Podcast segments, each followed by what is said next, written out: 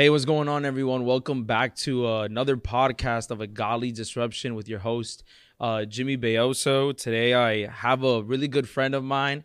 Um, he's a pastor, he's a worship leader, um, he's a podcaster now, you know, um, and he's a good friend of mine. His name is uh, Nemi Jimenez. Uh, happy to have you, bro. Bro, it's a blessing and it's an honor, man. I'm excited. Awesome, awesome. Yeah. Um, we've been planning this for a couple of weeks already, and you know, we finally got it done. And real quick, you know, I just wanted to ask you is like, how did it all start? You're 22 years old, Yep. and you know, you're a pastor at your church um, in Staten Island. So tell me, like, how did it all start with you? Yeah. Well, I mean, that's a long story, but Mm-hmm. I would say that like for me, I started definitely feeling the calling to ministry when I was about 15, Oh, okay. 16 years old. And it really started helping with the youth ministry. That's honestly where I think God fanned the flame and the gifts that He had inside of me Mm-hmm. um, in teaching and in worship leading. Um, because up until that point, I was only part of the worship team playing the guitar in a little corner. Okay. And basically, my mom, I think at the time, would always tell me, like, you're going to get out of that corner. I don't know how, but God's going to take you out that corner. And I was convinced that that was my corner. But God ended up taking me out of that corner. And through many years in the youth and inside of the worship team, I started to lead worship. I started teaching on Fridays, like every single week, helped coordinate events. Um, And all of that led right to a testimony, I think, before God and before people. And I think it was about like two years ago, about to be three, where I was ordained as a worship pastor, as a worship pastor in our church. Mhm. And it's been a blessing. It's got its ups and downs, right? right. Being a pastor and I think growing up in church, but it's been a blessing. And that's kind of my story. Okay, wow. And yeah, how how has it been for you growing up in church? You know, cuz I know there's a lot of people that probably watching us that they grew up in church their whole life, you know, and happened to me too. I grew up in church my whole entire life. Ever ever since I was a little kid, all I knew was church, Yeah. you know, but there comes a time where you grow up and you know, friends hit and then going to school and whatnot and keeping that balance between knowing, you know, you're in church and following the Lord, but at the same time being tempted and having the world draw you. How was that for you? Look, I had like a double anointing because I didn't just go to church. I went to school at church. Oh, yeah. Part of my homeschool process when I was homeschooled during my high Uh-huh. school years, I went to school at my church. wow. which meant that I was literally there seven, like almost seven days a week most of the Uh-huh. time. Because if Saturday you had a discipleship class or something like, I was just there. 24 7. You know, some some days we Yeah. would literally. Uh, we'd stay there after school because they were like we were like there's no point of me going back Yeah. home Yeah, yeah, like i might as well just stay here so we don't have to like go Wow. across the bridge Uh-huh. and come back to staten island because we were in jersey Uh-huh. and i think that part of that process the question was like how did i navigate that Yeah. um, I think that, wow, so difficult to kind of like put it simply, but I think it was really just God's grace. Hmm. There, there's no other way uh, for us to really continue to follow God faithfully unless we fall in love with God. Wow. And I think during that process, definitely there are moments, right, where you didn't want to be there or I didn't want to be there, right? Growing up in church. And, you know, you also had me, at least in my experience, I grew up with a whole bunch of people always telling me, right? Mhm. this is the call. This is this is what God has for you. And and that would frustrate me so much because Wow. you know you wanted to be a kid. Yes. You wanted to be a young person Yes. uh, funny story is like when I would grow up in the kids ministry, it was really interesting because they'd always try to use me as an example. They were like, "Hey, that's the pastor's kid. Like, follow him." Mm-hmm. So out of rebellion, what I would do is that I would get sent upstairs in like five minutes. So my dad would be preaching, we'd go down with all the kids, and I'd be back up in five minutes. Oh, man. And I think it was a little bit of a righteous rebellion. I'm not Uh-huh. gonna lie. I'm gonna I'm gonna be keeping hundred. I thought like in some ways, yes, there was other ways I could have um, dealt with that pressure. But one Mm. of the things that I definitely always tried to make sure in my in my growing up in church was the spotlight and the pressure. I'm not gonna accept it if it doesn't come from God Come on. right? Just because you want to say something, and these people were not, you know, with ill intent in their hearts when Right, they right. did these things. They were right because any kid should want to want to should want to be obedient in Yeah. a class Mm-hmm. and should want to like love being in Bible school or whatever. Uh, but I definitely felt that there had to at least be a response for me to say, "Hey, I'm gonna walk into that. You're totally right, but right here, right now, this is for me to just like be who I am Yeah. and learn, right? Yeah. myself, learn God, learn to love church. And I think through that process, I ended up coming to a place of saying, wow, I wish I was here seven days a week now. Mm. I came to a place to understand, wow, there is really better only one day in your house than a thousand anywhere Right, else. And that was part of my college experience. That was part of my Yeah. experience. Now it's like I just want to be there Yeah. now. And so it's really God's grace and it's you falling in love with him at your relationship with him and not letting external factors kind of pressure you Yeah. into being someone who you're not ready to be.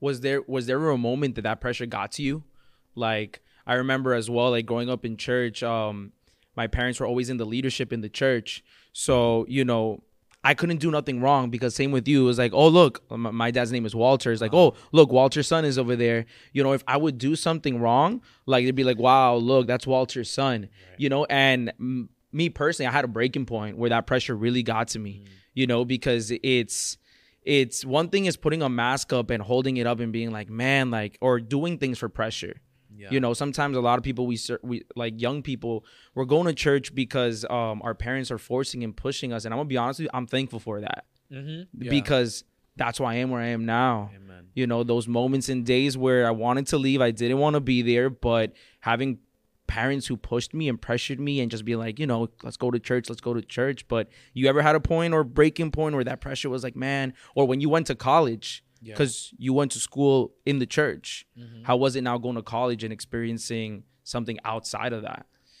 Yeah, I think I think uh, a few things. One is like I was very fortunate to have some leaders in my church Mm. who knew how to have grace and show grace to me. wow And I think one of those people in very particular were both of my parents. mm. Um, I'm not a perfect human being. mm-hmm. No one's a perfect human being. Yep. And there were many times where I failed. Mhm. Many times where I failed being someone who was, you know, a minister. I wasn't an ordained pastor at the time. But I was Mhm. someone who was ministering, who was teaching week in, week out. Um, and I failed plenty Yeah. of times. But having that accountability with leaders who can show you grace, who know how to also, you know, step you aside lovingly yes and be like, hey, take a rest. And I had that so many times that's in my life in college. And people don't know that. Uh, one, because it doesn't have, that's the amazing thing about these leaders. They don't have to make it a public spectacle of shaming you. and be like, hey, you failed. yes They'd take me to the side and they'd be like, they'd be like, you know, you got to take a rest. And I'd be like, Yeah. you're so right. Because there's something that God needs to deal in my heart. Wow. I would, I would much rather take a rest and, you know, answer people's questions like, hey, why aren't you up there today? Like, oh no, I'm resting today yeah wow right? I'm letting God do something in my heart because yes, there are other things that at some particular moments could have called my attention, could have caused me to slip up in my walk Yeah. with God. But I had leaders who lovingly So knew how to show me grace. And also, I had leaders in my parents as well who knew about the pressure that I was facing Mm. and knew how to gracefully show those same people, right? Mhm. Who again, no ill intent to them. I do not hate you guys, but like the ones who would point and put the pressure and and point out every single mistake that you made, question why you were up there in the first place. wow. You know, having you know leaders who shield you away from that stuff so you don't have to be an offense. Yeah that was good. And letting them take that position of leadership to be like hey there's a reason they're up there. One there's a calling. One Mhm. there's a grace and there's a there's a you know there's a mantle of an anointing upon yeah. Them and and three they're not perfect like nobody in the bible was perfect. Yes. And they they just knew how to gracefully discipline me push me to the side when it was necessary but never allow ministry to be a burden Mm. of having to be perfect yes and that was definitely part of my process I, think you said something so key right now is that God sees purpose. Mhm. You know, even in the midst of mistake and in the midst of like sometimes our downfalls, like God sees purpose. yeah You know, and jumping, let's you know, jumping into that in purpose is that, you know, a lot of young people are, you know, you're 22, I'm 25.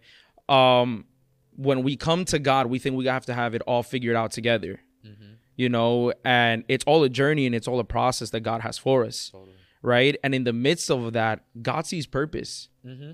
you know, and that's what I want to tell a lot of young people because, you know, I feel like, you know, we're examples of we're young, we could be doing something else, Mhm. especially nowadays with social media, with I think this generation has it really strong with temptation because it's everywhere yeah especially in school and whatnot. And we're here, and you know, we, we don't got it all figured out together, Mhm. you know, but we love the Lord and we know we have a purpose and a calling, You know, so what can you maybe tell the people that are watching us that are feel like they need to have it all figured out together to to come to the things of Right. God, you know?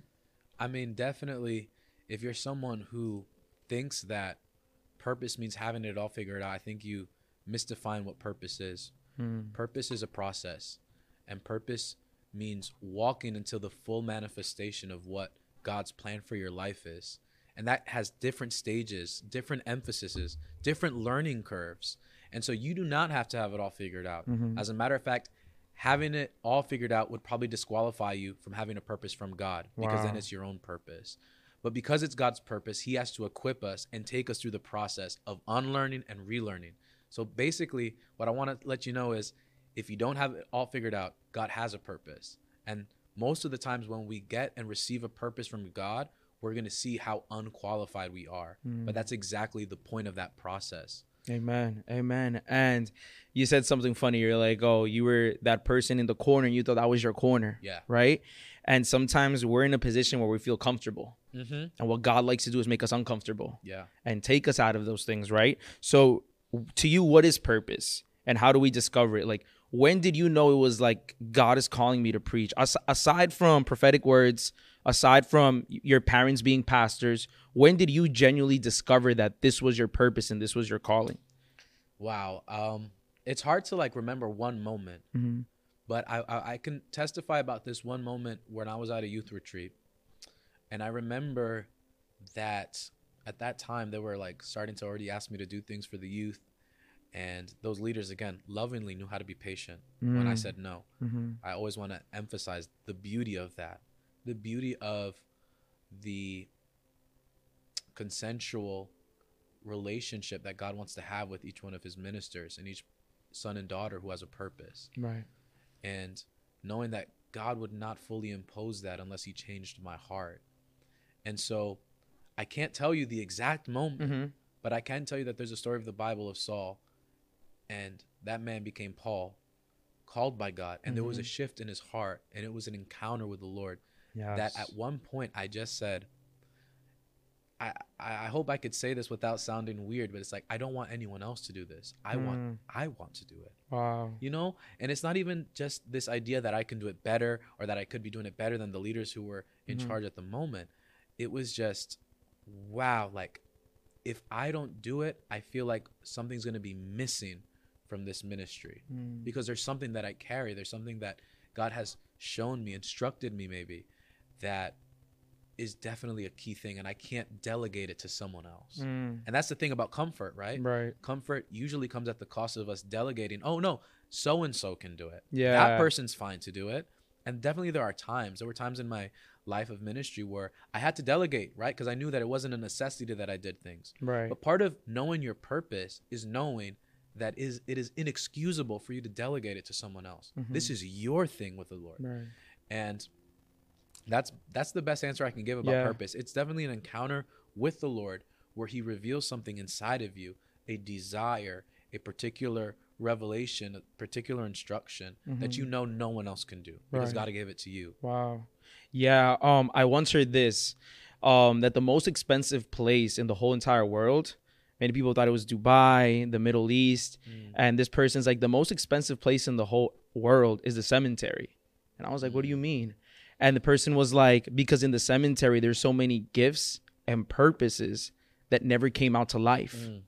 you know and i think there's so many people with strong callings in the lord you know and not just in the things of god but maybe in business you know maybe in the media world where they never unleash that purpose inside of them you know so to you what is purpose and is everyone called does everyone have a purpose I think everyone has a purpose. I think that's definitely the most important thing. I think the purpose can, I guess, be best defined as, you know, the reason why God put you on the earth.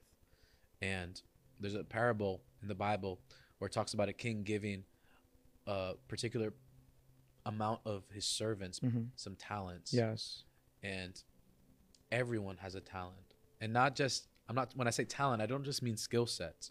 God has given you resources, God has given you connections, God has given you aptitudes, likings, passions. All of those things are a part of God's purpose for your life. And that's something that I've been learning. I have been learning, right, that there's so much, there's such an ample amount of things that I like that I want to do for the Lord. And I think actually what it comes down to is just realizing when is the timing of doing things. Mm, that's key. And but yeah, what do I think purpose is? I think purpose is the purpose or the reason why God has put you on the earth. And that comes through passions, likings, your skill Yes. sets. And going back to the parable, there's an important aspect which is if we don't sow those things, if we don't actually try to multiply those things, yes. we'll be bad administrators of what God has Mm. given us. And so everyone has a purpose. And the thing that you were talking about, the cemetery, it's so sad because those, right, those dreams, those passions, those aspects of people's purposes were never fulfilled. right. And unfortunately, right, it's like that parable. The talent was sown in the ground. He put it in the dirt. He let it die and he didn't multiply it. Mhm. And so, if anyone's watching and you have a passion, you have a liking, a desire in your heart, you have skills, you have aptitudes. Don't let the lie of the enemy tell you that you don't have them. And because the enemy, what he wants to do, he wants you to sow those things and bury them in the ground. But I hope in hearing these words right now, the Holy Spirit would revive in you that passion for your purpose once again. Because we all Mm. have it before the Lord. Seek and he will show you what it was. And more than likely, it's the thing that you relegated, that you left because the enemy tried to put doubt in you. That enemy, tri- the enemy tried to make you think that you were disqualified and you left it to the ground. Let's be faithful administrators of the purpose that God has given us. Wow. I hope this edifies you. Amen. And you know, as you were talking about this, like I was reminded about um a lot of times we're called to f- like our purpose is connected to what bothers us. If we see like sometimes when Moses, when he um when he saw the Egyptians were um harassing the the Hebrews, and he went and he killed Yeah. the the Egyptians because he saw what they were doing to them was wrong. You know, a lot of times we're called to what bothers us, what we feel like. You know, for example, look what you something you said. You were like, you know, not that you could have do it better than others, but you're like, I want to do it because you saw something there that maybe bothered you. And you're like, you know what? Like, I want, I know, like God can use me to do it. Yeah. God can use me to fix mm-hmm. it. You know, right before the podcast, we were talking about this weekend that you guys had at the church, a, a worship conference, and one of your thing was like seeing more worshipers be able to receive and and go to that next level. Yeah. You know, and I feel I feel like that's connected to purpose as well. It bothers you seeing other worship people, you know, sometimes not receiving, sometimes not going to the next level. You know, so I always tell people that I'm like, whatever bothers you, if you see something that bothers you, maybe God is inclining you Yeah. that could be something that's fixed that's you know aligned to your purpose Yeah, and I think that has to do very particularly with the the prophetic. Mm. And when I say the prophetic, that can mean a lot of things. I'm not Right. just talking about the prophetic gift of prophecy or the the prophetic office or or grace. What I mean to say is that in its essence, the prophetic is it's receiving God's heart about something. Mm. So what happens, right, in the prophetic ministry is that the person who's a prophet sees things the way God sees them, and like you said, it creates this this bother Mhm. feeling that Mhm. you know needs to be fixed and corrected. That's Yeah. the prophetic ministry Yes, in its essence. wow And so, some ways, everyone's purpose is connected to that prophetic inclination that Mhm. you're talking about. I see something, right? Yeah. And God Himself, I'm seeing it the way God sees it. God knows there's something wrong, but He's showing you there's something wrong because He wants you to do something about it. So, yeah, I'm in total agreement. That's Yeah. powerful. What bothers you more than more likely than not is God's prophetic inclination being activated in you to go and do that work. Yeah, man. And and I hope people that are watching us, if you're a young person or if you're an adult, you know, it's never too late. And I feel like God in this time is r- rising up a generation that is going to go into politics, that's going to go into the business realm, it's going to go into the film world that, you know, you started a podcast, you know, and I and I think and I just encourage everyone who's who feels a calling to go in social media to start to start doing it because you know nowadays you open up Instagram you know the world is saturating with so much negative news mm-hmm. With so much confusion with so much just negativity depression and anxiety and i think god is rising up a voice that we got to rise up and Yep. speak the truth and the word of god you know and i believe god is rising up young people you know and i believe there's a process as well like you know talking about purpose there's a process um before the podcast you were also Yeah. talking about um how Jesus at the age of 12 you know it wasn't like he was just born it's like okay I'm going to the cross Yeah. you know he himself and uh went through a process he himself was asking the religious leaders you know questions was learning the law was learning the the, the old covenant Yeah. you know um how was your process before becoming a pastor Yeah. Um, yeah, I, I'm so on that. And I think that two things I want to mention. One is, yeah, the process of ministry is kind of something that people get a little bit confused about, Mhm. right? Because this happened to me very recently in my life. I was just like, well, is it this or is it that? Mm. And that's the worst question you can ask yourself when it comes to your purpose. Is it this or is it that? yeah How about it's this and it's that? wow yes. And and we don't see that. We don't Mhm. see the stages and the processes. And you were mentioning at 12, 12 years old jesus is asking the religious leaders questions. He's learning about his father's business. Mhm. but he can't be in it right? Right. The end like the god has told him it's not your time yet. Mhm. even mary herself his mother said can you do this miracle? And he said woman i can't. It's not my time. Yes yes right mm-hmm. 18 years of hiddenness so many people can't can't Yeah. even deal with that right? Right. 18 years of hiddenness right from 12 to 30 before jesus was called into ministry hidden no one knows what happened all we Mhm. know is that he grew Yeah. all we knew is that he learned the lord mm-hmm.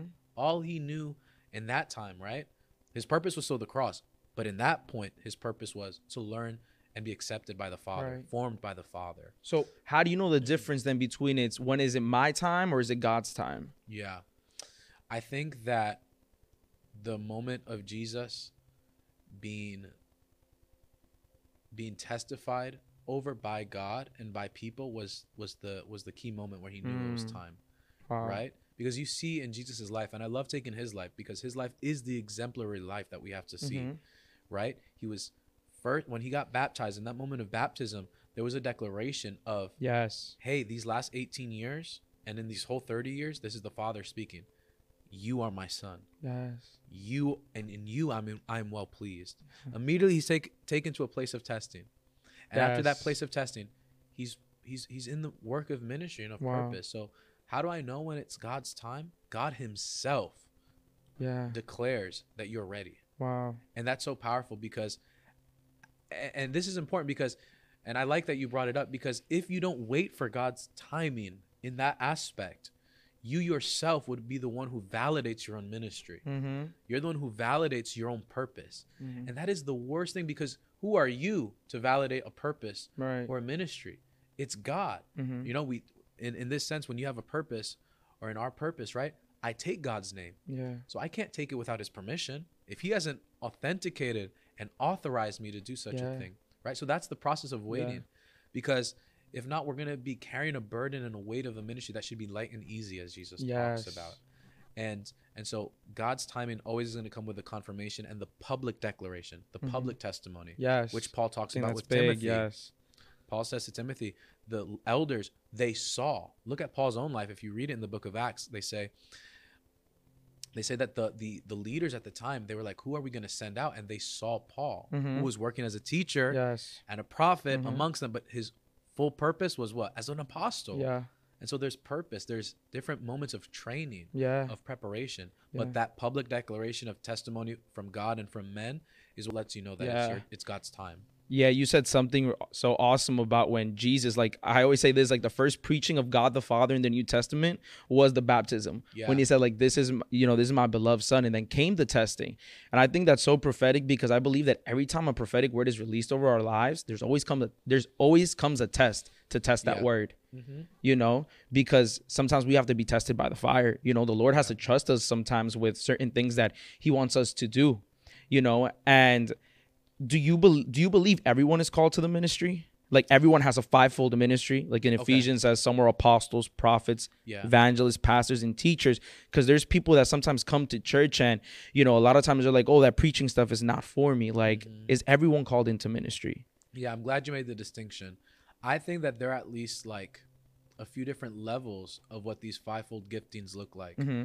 And I don't just see fivefold gifting in that's mentioned in Ephesians 4, right? I don't see it just as offices. I Mhm. see them as graces. Yes. And we all carry that grace. Mhm. And we all carry each grace, Mhm. right? And this is important, right? Because there's the people like you said, oh, evangelize is not for me because I'm not an evangelist. Right there you The go. evangelistic grace is in everyone yeah. who has the nature of Christ. Yes. Because Christ himself was the great evangelist, Yeah. the first good news bearer. Yeah. That was him. So if we have his nature inside of us, and we have an evangelistic grace. But that doesn't mean everyone has the office. And so there's leadership. There's also, you know, just acting right in our in our commonplace life. There's like Mhm. different ways that those things manifest. yes. And I think we somehow mistakenly, right, Yeah. do that like sharp distinction that the calling of ministry only looks like the office. Yes. And it's not. Yes. Some people are good just to be leaders in that area. right. But some other people have that actual official ministry level Mhm. title. Other people, it might be just like someone who, you know, is in a team, right? And they're not necessarily the leader, but Mhm. they just know how to operate in that in a very special, unique way, right? A servant, right? I That's I wanna- think. I want to pick your brain on this because I feel growing up, I heard this question so many times. Um, you know, we see so many i- i- in the world, for example, athletes, Yeah. right? Um, does God call these? Does God like? How, do I say it? Does God call people into these things? You know, is it is God God's eyes just ministry, or does God also give calling and gifts? For example, sports Yeah. you know, or in the media world or pol- in the political world. Mm-hmm. Because I know that a lot of times people sometimes get discouraged. They're like, you know, can I do this? Can I can I be a light in this? Yeah. You know, and what's your take on that? You, yeah, totally. I Mhm. think that when you look at Jesus, I always take, I always go back to Jesus because Mhm. he's again the perfect Yes. example. When it talks about him growing, it says he grow, he grew in favor and in stature before Mhm. men and before God. Mhm. So four things. This is really important, right? He grew first in favor, and then he grew in stature. So when we talk about stature, we're talking about firstly his physical. Yes. So there are people we all have to grow in and, and steward well the Mhm. physical area, right? And he also grew before God and before men, meaning that he grew socially before men. He grew in favor amongst men. That's a social aspect. But he also grew in favor before God, meaning that there was a spiritual There's a aspect, spiritual aspect. right? But then he also grew in fa- uh, in in stature also Mhm. uh, in excuse me in favor amongst men as well Yes. which i think also exemplifies an intellectual realm and so there Mm. are these four realms that sometimes what we do right we we uh, unfortunately try too hard to like box everything and i think that there has to be a little bit more of a fluidity so yes does i think god does call us into different areas Man. and like i said each one of us in some ways carry an aspect of that Yes. meaning this right if i feel like i'm called to ministry in the spiritual aspect right that doesn't neglect the responsibility that i have to also grow socially Yes. and right and, and to grow inside of the inside of the network that god has placed me in Mhm. my area in my city or in my workplace Mm-hmm. um, just because i feel like i'm called right to the intellectual realm doesn't mean that i should neglect the spiritual practice of prayer Yes. because i find it silly Yes. you know? Like there's these a lot of aspects and you mentioned something before that i i don't feel like i fully answered. Everyone has a ministry. Is Mm. that that like i said that ministry doesn't look like that off office thing that pastoral that clergy that we're always thinking of when we say the word ministry. Ministry is so fluid. It's so Mhm. grand. It's it's it's our entire life and that's what jesus shows us jesus wasn't a pastor or in the sense like of how we think of the pastoral Yes. ministry yes. right Mhm. he was a pastor, but he was a pastor when he sat with sinners and ate with them. Yes. He was a pastor when he was with his disciples, teaching Mhm. and loving them. When he took uh, Peter when he denied him, because Peter was a sheep who was lost. In that moment, he was being a pastor. Yeah. But for some reason, today in today's age, right, Mhm. we see that those things are relegated to four walls, Yes. and that's definitely, I think, a problem, right? right. It's an unfortunate Yeah. mistake that we make. Yeah. You know, um, like the Bible says, go into all the world and preach the gospel to everyone. You know, that's not just for the evangelist. Yeah. That's that's something that every believer can do. Mhm. You know, uh first Corinthians, it talks about how we can all prophesy one by one. yeah. You know, like just because you prophesy doesn't mean you sit on the office of a prophet. We can all do it. We can all move in those gifts of the Holy Spirit. Exactly. I believe being a light everywhere we go. Yeah. You know, like God calls us to a department, to us to a, an area, and we should Yeah. be light and all those things. Do you believe that um, our purpose in God can change over time? Yeah, that's something that I was going to mention here, right? When you see Paul, right? You see Paul operating first in the, I believe it was the church of Antioch, Mm-hmm. and, uh, or excuse me, Jerusalem before he gets sent out to Antioch, Yes. where he is a teacher and a prophet first before being an apostle. And I always take the fivefold graces to mention how, like in my life personally, right? I first, in my process of being, you know, a pastor, before arriving to that place in my life, I was just a minister who would prophesy, sometimes Mm. in prayer or in intercession, and other times I would teach. But none of those things, those things, or those, there were aspects of both of those things that prepared me to be a pastor. Yes. And in some sense, I don't think even in my personal life, right, from what God has spoken over my life, that pastoring even looks like the final stage of my entire purpose in life. Right.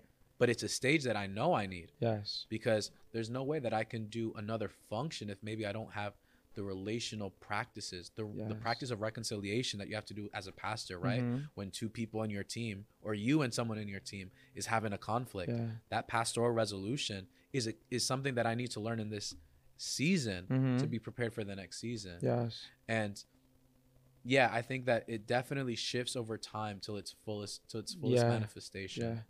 And, and I think that's also so key because it's like we have to pass through a process. That's where God forms our character. Mhm. That's where God forms our gifts. Yeah. You know, that's where um in that part of that's why so many people I tell them don't run from the process, like embrace the process Yeah. because that's part of the journey. That's part of the calling. That's part of, you know, the grace God gives you because there's so many people that just, you know, they they they look at they look at the things of God and they're like I just don't want to go through that. I just don't want to be a part of that. And it's like embrace it Yeah. you know like we're we're we're in a process right now like even starting this podcast right now like Yeah. i'm in a process like people ask me like where where is this heading i'm like i have it i have an idea and a vision but i'm also going by like whatever the lord takes me in Mhm. you know um and also i was gonna ask you is um since you said um what's the difference between a gift then and then office Right. So gift and office. This is interesting. So when it comes to the fivefold ministry and Mhm. its graces, um, I like to see it this way. I think offices in some in some way in our time and age has become something a little bit of hierarchy mm-hmm. and we've lost their essence. And when you look at their essence, they become almost personality traits. And that's Mhm. not to diminish the spiritual empowerment of these Mhm. characteristics. Because let me explain it like this, right? What is somebody with an apostolic grace and gift? That person is somebody who's one a visionary, right? One who, if we look at the apostolic work of Peter and Paul, knew about structuring Mm-hmm. the organizational, the movement, allowing it to an ex- to extend. Mm-hmm. Paul did those missionary trips. That was his apostolic work. right And Peter, we see him kind of reforming the church in many ways when they were falling apart, right? The churches in Asia. mm-hmm. So that apostolic, you know, office is what it looked like inside of the four walls of the church or Right. inside of the church community. But that grace and personality trait, I would say, is almost no different than what Bill Gates has. mm It's no different than what Steve Jobs had when he Mm. made Apple. mm-hmm. It's no different. It's the Yeah. same grace, but it's a, it's it's fallen yeah in the sense that it's disconnected from the Wow. spiritual empowerment of God. yeah But when God empowers you and empowers those, like I said, that's why I said your purpose is so connected to who you are. yeah And I can testify about this because it's a part of my life. Yeah. When you realize even the smallest things about you reflect that personality and that grace Wow. inside of you. yes And that's what God wants to Yeah. use. So, what's the difference between the gifting and the office? The office, I think, in some ways, looks like what it looks like inside of the context of ecclesia, of church. of church mhm. But giftings, giftings is what that grace looks like outside of it. Wow. That's so good. Yeah, because I think we're living in a time where, you know, especially our generation as young people, we're looking for purpose. You know, the Bible says that God placed eternity in our hearts. Mm-hmm. You know, we're always looking after something. That's why there's so many young people, you know, going into drugs because drugs because they want to experience something different. They want to feel satisfied, you know, in their hearts. And I believe that the only way to feel satisfied fully is one in the Lord, and two, it's walking in your purpose, Yeah. walking in what God has called you to walk in. You know, um, something key that you said, it's like Steve Jobs, all these people, God gifted them, but it was falling. You know, like psychics. Mm. Psychics are like prof- they're prophets. God has called them into prophetic Yeah. ministry. You know, just their gift is fallen. Yeah. You know, and entirely. I think walking in purpose gives so much peace Yeah. and it, it so many people nowadays young people we want to be like someone else Mm. you know when the bible says like be imitators of god Yeah. you know and i think when someone knows their purpose they stop trying to be like everyone Amen. you know because nowadays everyone wants to be like the next celebrity Yeah. or everyone wants to look like a certain person you know and i think god is calling us uniquely to stand out yeah. you know, and to seek God, to seek His righteousness, to seek the kingdom of God. So, you know, I, I, this is for everyone that is listening or watching us right now. It's like seek God's purpose in your life, follow God's purpose, no matter how it may look. You know, go after it. And I think that that's the number one thing young people want now is like, what am I called to do? You know, what am I gonna do in life? Um, and where were you when when in college when you know you you have a podcast now? Like, what led you to study what you studied? What is it that you studied again? I studied, so I had a double major. I did philosophy and jurisprudence. okay. Um, I think the final aspiration in all my studies is to attend law school, Okay. and that's part of God's purpose. That's why I mention Mm-hmm. it, because I like you're asking, right? How did I move into that? Yeah. Did you know you were gonna do that? Oh heck no! Okay. Oh dear God, no!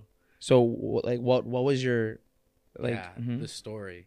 This story I share with people with a lot of um, reverence in my heart Mhm. every single time I share it because I think, like I said, it's these encounters and moments that reveal your purpose, that reveal what it looks like in each season, and you're gonna see, right, as I'm sharing a lot of the things that I mentioned, like instead of choosing between this or that, seeing how it's this and that. Mhm. So basically, I'm in my senior year of high school, and I was pretty much set up to attend music school. I was pretty much because I was in worship ministry. Mhm. I knew that worship was a part of my calling and my purpose in life.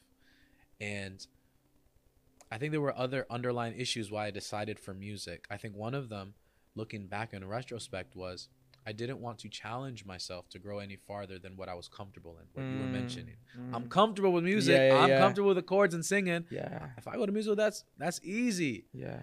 And I'm not saying that you have to do something that you hate. That's not what I'm saying either. Mhm. But God has a very peculiar way Yes. to pull out the things that are a tad bit uncomfortable, Yeah. something that you've reserved to the side. And basically during that time, I was praying to the Lord because obviously I still feared him and I still wanted to Mhm. do what he want what he Yes. wanted me to do. And in that weekend, I'm gonna try and make it as short as possible. There was a minister who came from out of the states, and this man had never met me before. And I don't know what I told my dad during that day that my dad had to pick up this minister because he was gonna minister at our church that weekend. And he basically, my dad tells this minister Mhm. what I had spoken to him during the day. Mhm. And I guess what I told was extremely interesting. So the guy says, the minister says, I want to speak to your son. I'm 18 at the time, and you grew up in church, so you know, oh man, another another minister wants to talk to me. Yeah. Ah, what you know, whoop de doo, nothing Yeah, new here, yeah. right? yeah.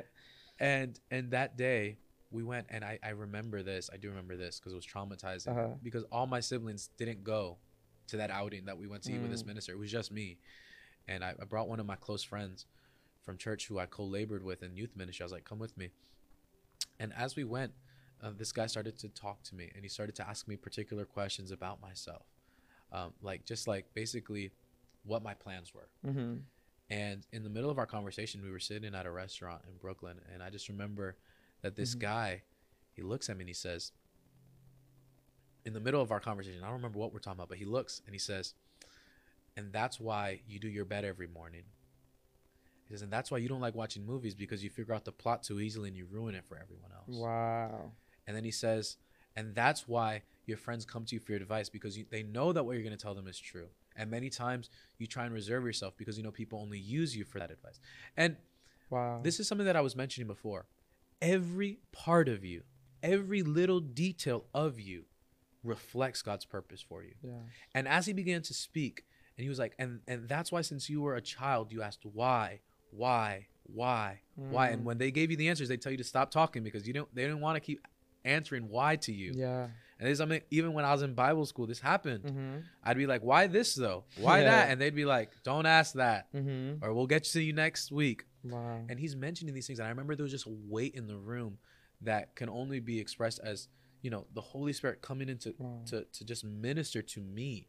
Where I, I literally didn't hear the music inside of the restaurant. I didn't hear my parents' voices anymore. I only heard his voice. Wow. And and as he was speaking, I just remember he ended like this. He said, And you've asked the Lord for direction for your life Mm-hmm. and the Lord has sent me to give direction. And again, this is part of like that testimony. And and as I started to think and I started to meditate on what the man was saying, I realized that that was something that I had hidden. That was Mm. something that God had placed in my heart from when I was a child. When I was six and seven, when my siblings would get in trouble, I used to go upstairs and I'd get my dad's suits and I'd get his suitcase. Wow. And I would go down and I'd say, You can't speak to them unless I protect them wow. as a lawyer. This is what I used to do as a kid. I forgot about this. This is not in my mind. Uh huh. And but it comes up now. Wow. So now I have to make a choice. Right? Or in my head at least, this or that. Mm. And here I am years later after I studied, I studied philosophy because during that word there were so many things about just understanding the arguments of the world better than they knew them Mm. and understanding how to shift the foundations, Mm-hmm. which I think represents an apostolic grace Yes. and represents something that I've held firmly comes from the Lord over my life. Mhm. And I haven't attained it as Paul said. But I know that it's a part of it and every single thing that God calls you to do Mm-hmm. even if it's uncomfortable it's part of building that process in you and so that's why i studied what i studied and here i am years later and you just mentioned i'm a worship pastor i just helped organize and participated in ministry at a worship Mm-hmm. conference and during that whole process i learned it's not this or that it's this and that and That's it's so stages of your of your purpose unfolding Mm-hmm. and and and, and I think it, it's really helpful to anyone who's young. You don't have to feel like you have to decide between this or that in any season. This and that. God is a good and great God. He is infinite. And sometimes we relegate specific areas of ourselves because we are fixed on this one thing that God points out. Yes. But God points out everything in its due season.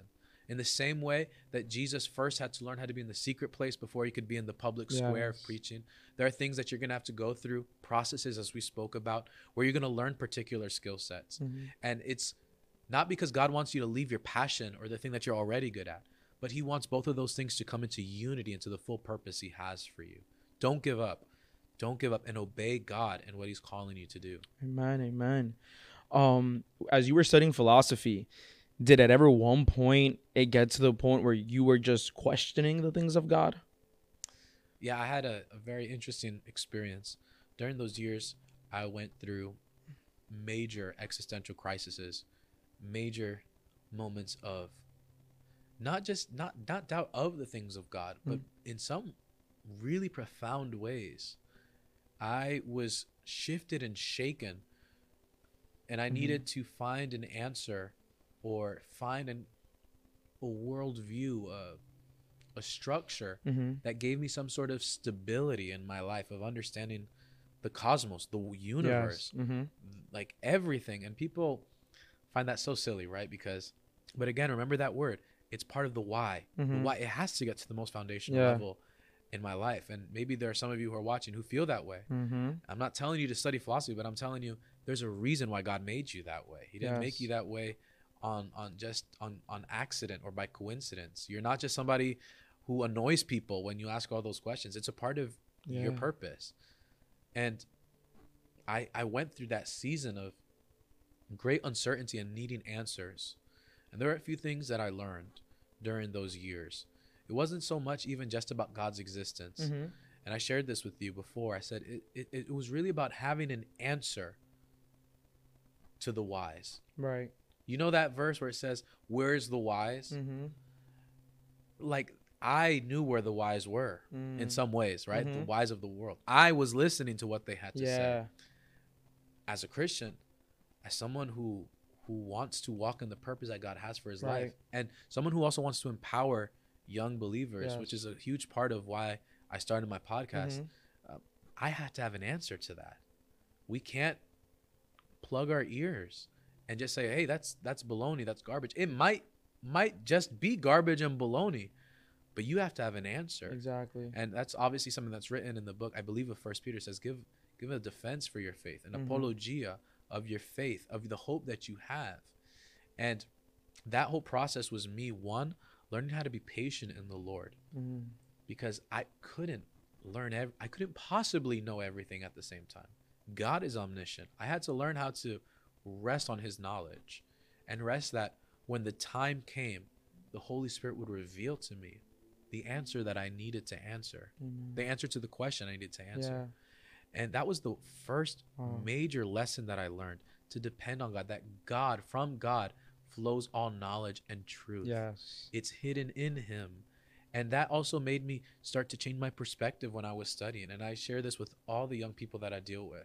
I ask them what they're studying. I say, find God there. Wow. Find the common grace. Because, yes, there's a lot of perversion inside of the systems Yeah. and the knowledge that the world Mhm. tries to propose.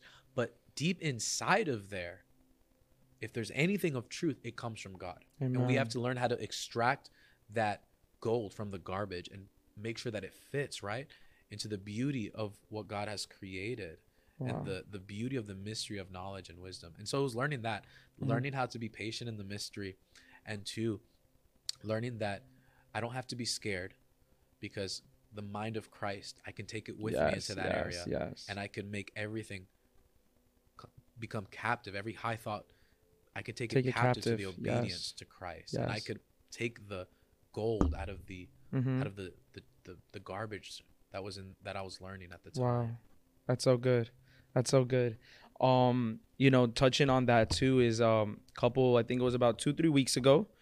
Um you guys have a church in, in North Bergen, right? Mhm. And I, I went and I heard and I was hearing you preach.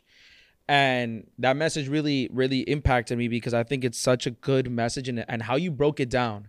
You know, I was like, wow, he broke it down in such a way where everybody understood it. And it was about, you know, having like the joy of God in the midst of darkness and us believers where are we positioned in christ Yeah. you know like you mentioned the high top being at the top of the mountain you know where in ephesians the lord tells us that we are seated in heavenly places with christ you know so i want you man just take it like you Yeah. know say what you got to say Uh-huh. about that because that was so good Yeah, I, I mean it's really based off of Psalms chapter 4 Mhm. and at the very end, uh, it's the common verse that you know a lot of like young Christians used to pray. It's like Mm. in Spanish. I know it better in Spanish. It's like Yeah. en paz me acostaré, en paz me dormiré. But right before that, I remember a few years ago, I was just reading the verse. I was just reading. I was like, I didn't even remember that it was found in Psalms chapter 4 I'll be honest, Pastor didn't know that. I didn't know it was there. Uh-huh. Or at least I didn't remember. And as I'm reading, he says this amazing thing, David, and he says basically that the the people of God who were with David, they said, "Who will show us any good?" And he says, "Lord, shine your countenance upon me, for hmm. you have put gladness in my heart, greater than theirs in the season of increase of their grain and their wine." And something in me just said, "What?" And to to come to an understanding, right?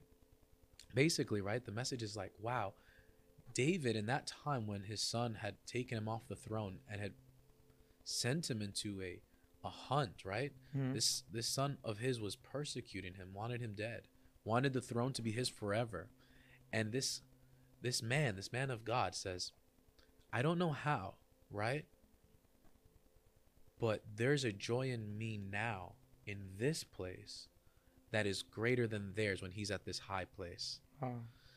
and that's the upside down nature of the kingdom in Mhm. some sense and i love this because jesus in the garden of gethsemane it says that there only reason why he did it there was a joy set before him Mm-hmm. and and uh, this is something really deep because peter talks about it as, as well he says though you may suffer for a while you guys wait with expectation with a joy that is inexpressible Yes. there is somehow, and it's only by the Spirit of God, this is what true joy is. It's joy that still is alive there. Wow.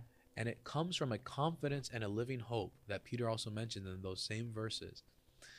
When you have a living hope and a confidence inside of that hope, there is a joy that is produced that has a certainty upon certainty upon certainty that what is current is not the end Mm.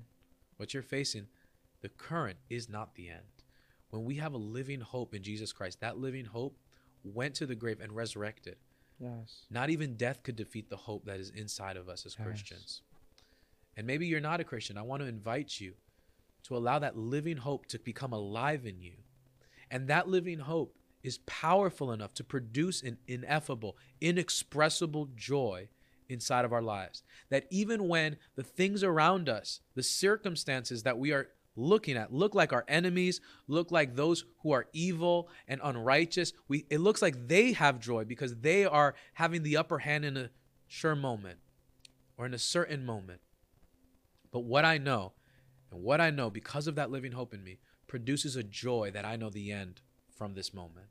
And when you have the end from the beginning, there is nothing that can deter your faith. There is nothing that can deter your mental health because the joy of the Lord becomes your strength. And you remember, as David, that you are mm. seated in a high place. There is a mm-hmm. high place. His face shines from above and produces a gladness inside of us that no material comfort can Yeah. ever produce in us. Only the Lord can. Yeah. Man, that's so good.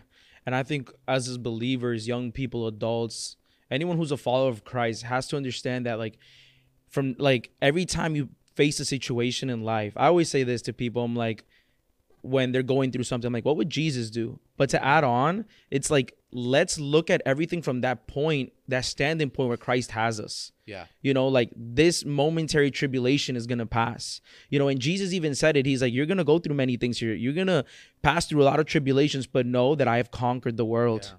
And that in that hope and in that faith, like I'll put my trust in. Amen. And especially in the times that we're living in right now where it's chaos everywhere. You know, woke up this morning and was reading about what happened in Nashville Yeah. with with the shooting at the Christian church, at the Christian school, I'm sorry. And we're living in such evilness and so much negativity around us that, you know, we need to put we need to look up to the Lord and there's joy in him. You know, um maybe there's people that are watching us right now that you know, uh, the other day I had someone reach out to me that they were just living in depression and everything, and just by listening to a podcast, listening to something we said, their life changed.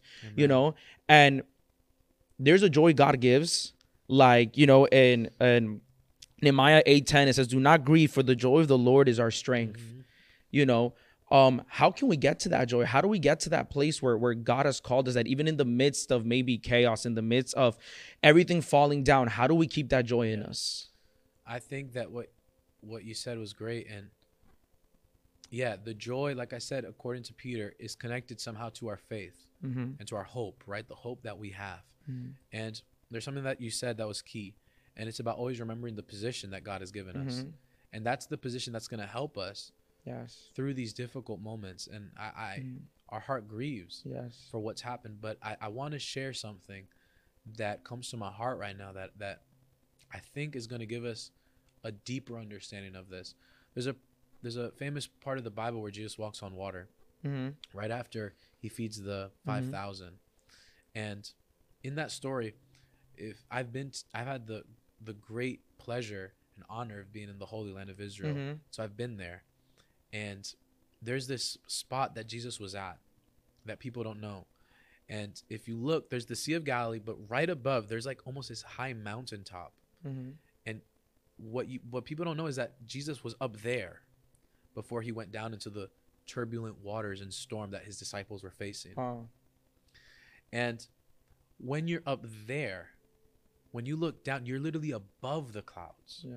So like if it was raining on the Sea of Galilee that day that I was there, like I wouldn't be able to see or feel the rain because I was too high, I was at too high of a place.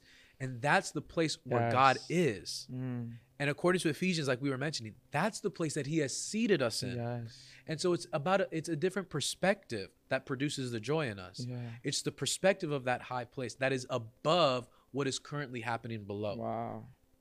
And that heavenly perspective, like I said, I think gives us the knowledge, right? Like Jesus could see there in the middle, but the other side is right there. Mm. Jesus was like, I see what's going on. And so what's awesome is that Jesus goes down to that place where it's there's fear, Mhm. where there's depression, where there's anxiety, where there's injustice, like you're Mm. like we're just talking about.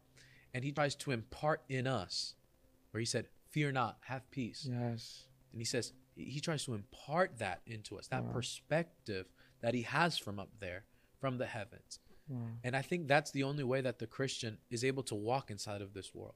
It's when we have the perspective, we allow Jesus to impart that perspective of that Mhm. heavenly seated place Wow. that allows us to understand the ultimate reality, which is God's perspective, God's purpose and plan, even in the midst of In all those things. all. And when you have that and God imparts that to you, there's a joy that's produced in your Wow. heart that even in the midst, right? Wow. We can feel it because we, we, we know that the end is close. We can get there, Yeah. right? And we know that more importantly god is with us Yes. and that's the most important thing in that story that i think we could Yeah. we could um, emphasize Yeah, and I think that's so good is just no matter what we go through or what you may be going through, just knowing that God is right there with us, that's all that matters. Yeah. That's all that I care about. And looking at situations now not from our our our point of view, but from God's point of view and where he has us seated. You know, just reminded about the the girl who who who was dead where they came to Jesus, they told Jesus and and Jesus was like she's not dead, she's sleeping. Mm. You know, he was Yeah. looking through like his spiritual eyes yes was looking through the eyes because and so many times we face so many situations in life and we're just taught to look through our natural eyes but god is telling us that we have to look through our spiritual Amen. eyes Yep. and look at situations not if they're dead but they're sleeping yeah you know and that what we're going through right now that's not it's not the end yeah it's not the end we are seated with christ and we have a and from that point we have authority yeah we have authority to speak. That's why J- Jesus said, "You will speak to this mountain, and it will move. Whatever you ask in my name, you know, He will do it because He has seated us in that position of authority to speak to these things." and that and that's the most important thing is that when you have that perspective of the heavenly place god puts the words in your mouth Yes. it's god himself and that's that's almost a whole other conversation right? Because it's very important then Yeah. right? That when you're in that perspective that's when you hear the voice of the lord. That's when you're able to actually speak accurately yes. and correctly and god actually um, backs up that declaration and that word. But for those who you know are hearing this and you don't know the bible declares that there is an exchange that we all have. We could exchange our ashes to have beauty and we can exchange anyone any kind of mourning that's inside of our hearts for joy and there's also a garment of praise for heaviness Amen. so in this day, if you're feeling that there is mourning in your heart, that all you have in your life is ashes, that what you're feeling on your chest and on your back, uh, in your mind is heaviness, there is a shift that happens when you come to the perspective of where God has you seated. And that's why I just invite you to allow joy to come into your life if there's mourning, beauty to be made for ashes when you put it before the Lord, and a garment of praise for your heaviness. Amen. Amen. Man, it was so good to have you on the podcast. This was Yeah. so good, man. Um, you know, I hope everyone that was was listening to us right now could receive something, you know, and man, where can people find you? Yeah. So right now, we're on all the platforms Mhm. uh, Spotify, Apple, on YouTube, even on TikTok.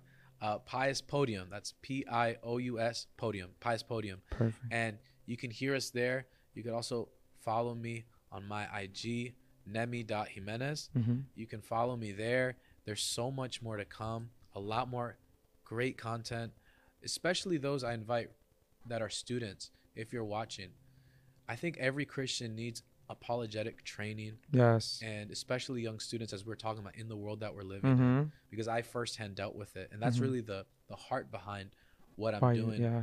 in this ministry. And yeah, that's where you can find me. And I hope that some of you guys would be interested and check it out. Yeah, for sure. I'll definitely add the links in the description so make it easier for the people to to follow you. But yeah, man, so grateful to have you. Any last words you want to say to everyone watching us or listening to us? Nah, man, I, I'm so grateful, guys. Thank you guys for listening. Uh, maybe I'll close this out in a prayer. Let's do it. Let's do it. Thank you, Heavenly Father, for all the listeners that are here, Lord. They're not here by coincidence. They're not listening to you by chance. They're listening because you had a word for them. The things that we have spoken are for their edification, to help them, to restore them, to lead them unto truth and freedom.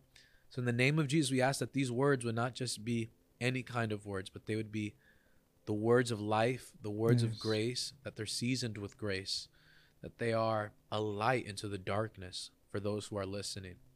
And I pray in the name of Jesus, out of my own experience right now, Lord, I pray that anyone who is dealing with doubt, with anxiety, panic attacks, depression, in the name of Jesus, I pray right now that the joy of the Lord becomes their strength as they listen right now. And I pray in the name of Jesus that anyone that is confused about their purpose, I pray that these words would restore so many young Christians into all the fields that they need to be called into.